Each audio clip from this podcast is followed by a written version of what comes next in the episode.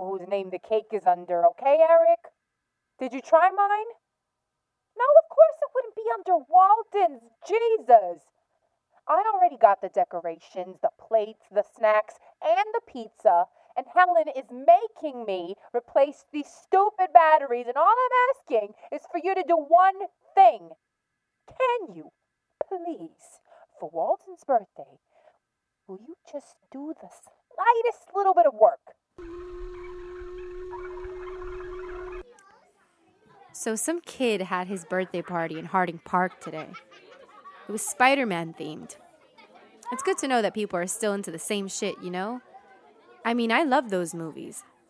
At least until they put out the third one. The whole black suit thing was just dumb. At a certain point, a franchise just needs to end, right? You could tell who the birthday boy was because of his Spider Man shirt, but not much else gave him away.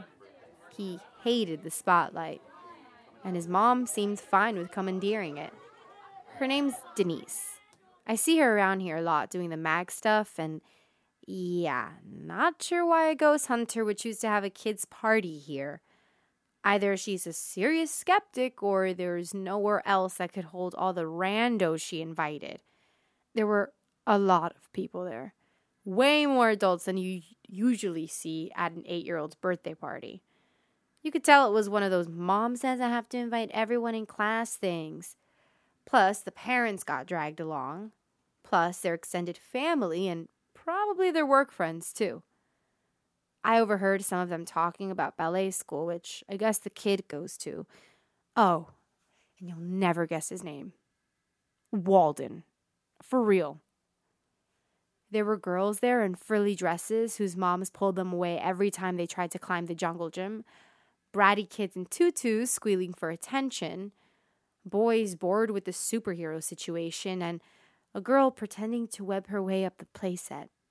A mixed group of adults and kids play touch football. The otherworldly residents of Harding wanted in on the fun, too.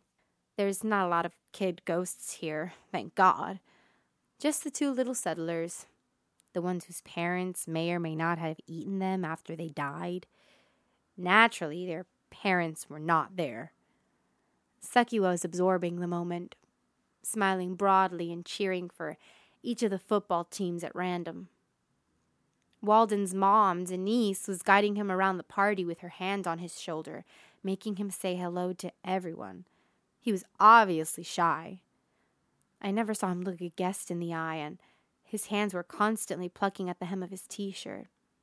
His mom shot him a sharp look, and Vicky tisked. She was not a big fan of forcing people into uncomfortable situations, or forcing people to do anything at all.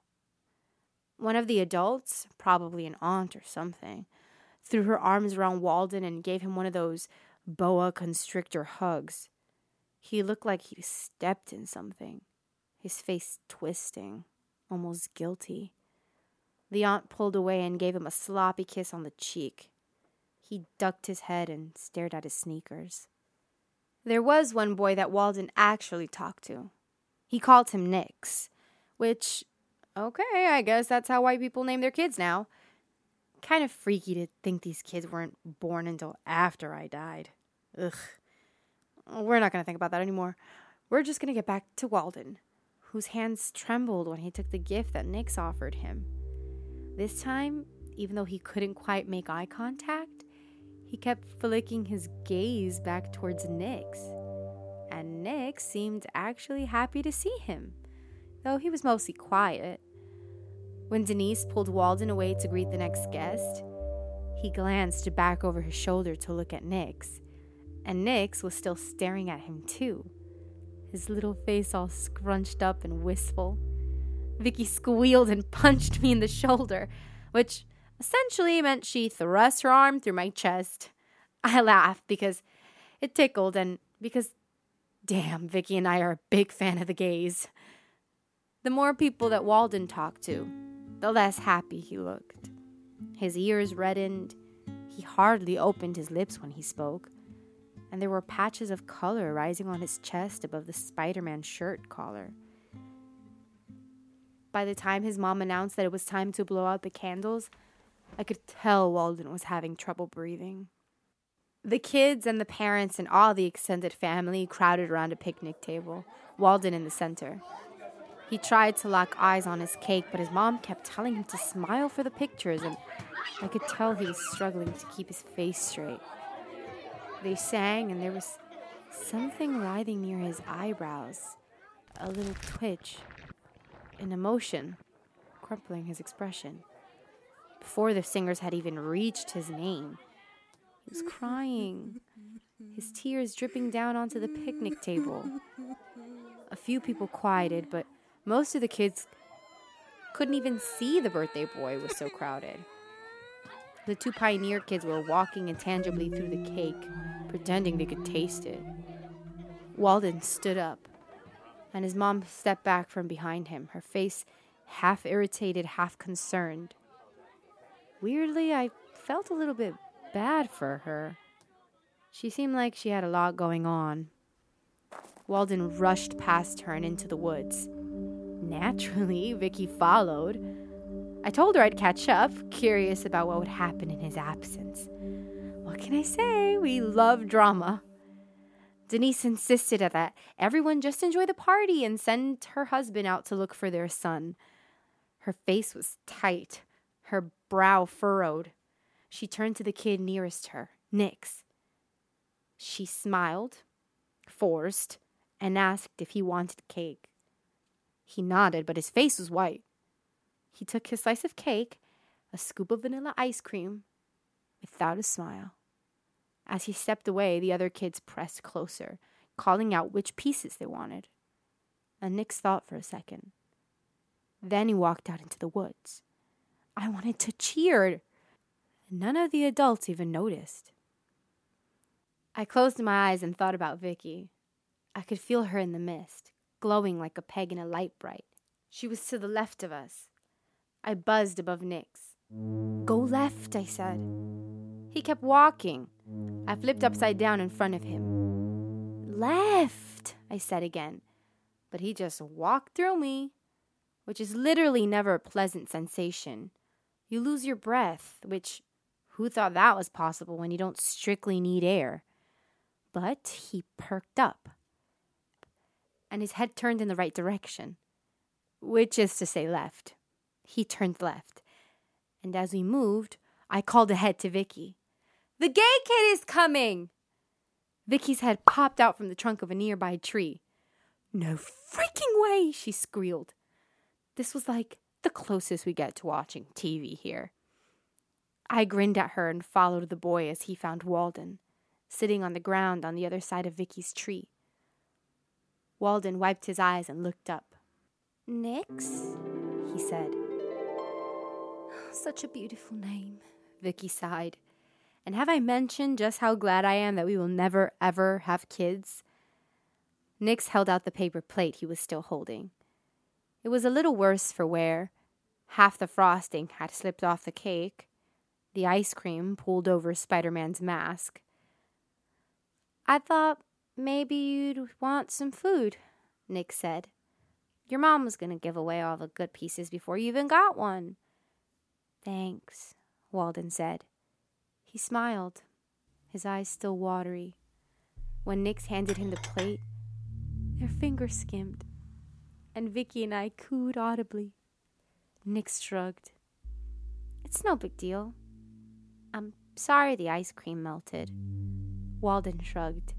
His head dropped a little towards his lap, like a kid falling asleep in the car. So tired. Nix sat on the ground next to him and handed him a fork. Walden closed his eyes.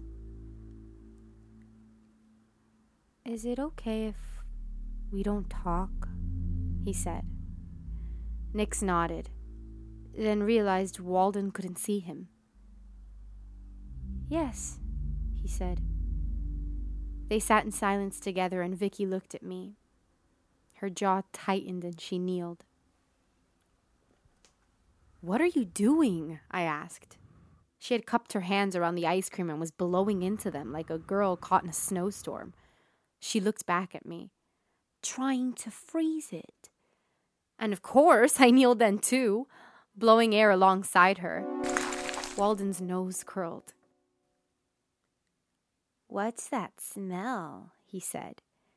But Nix just tapped Walden's arm and pointed wordlessly to the plate, his mouth in a perfect O.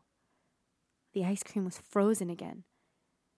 Maybe a little more ice than cream, but still. Whoa, Walden said. Vicky and I grinned.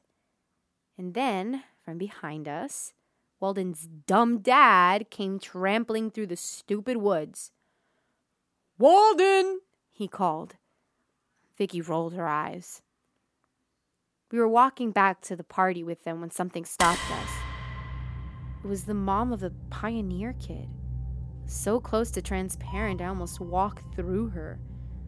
She was watching her children play from behind a tree, and as pathetic as that was, it wasn't even close to the only thing wrong with her. Her nose twitched, going from button to Pinocchio in a second flat.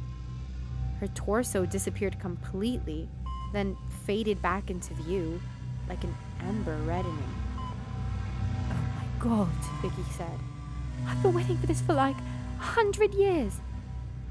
What? I said. Behind me, the pioneer kids were pretending to jump rope. They were terrible, and the rope kept slicing through their ankles as the living kids swung it. Vicky looked at me. I looked at the pioneer woman, her name lost even to herself. She was crying, and her tears were the only thing solid about her. They were colored like pearls, the hues shifting as you looked at them. Vicky nudged me. She's gonna die. And I was like, uh, what? Because pretty sure we'd all already died. But then it started to happen the mother, her face froze. Like not in a literal way, in a the video I'm watching stopped the buffering way. She's trapped in her expression. Her figure, already almost invisible, flickered like a light and went out. I stumbled back. There was a blank spot in the mist where she had been. A vacuum absent of her almost life. I realized, somehow instinctively, what had happened. Her afterlife was over. Or else maybe it had just begun. Fuck if I knew. And somehow, after everything, that was terrifying. At least with regular death, there's a body that stays, that lingers. Some proof that there had previously been a self there a person who ate and drank and talked and shat. This pioneer, or colonizer, or imprint of a colonizer, whatever she was, she was dead for real now. The mist oozed forward to fill the gap she'd left behind. And then there was no proof that she'd been there at all. Behind us, her children laughed and floated below rusted monkey bars, reaching uselessly for the metal.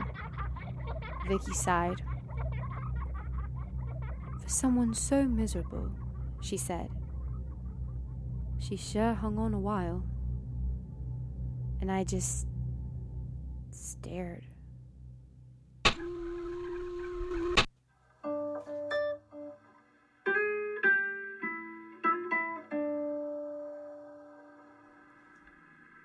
Overkill is written and directed by Leah Hagen. The voice of Aya is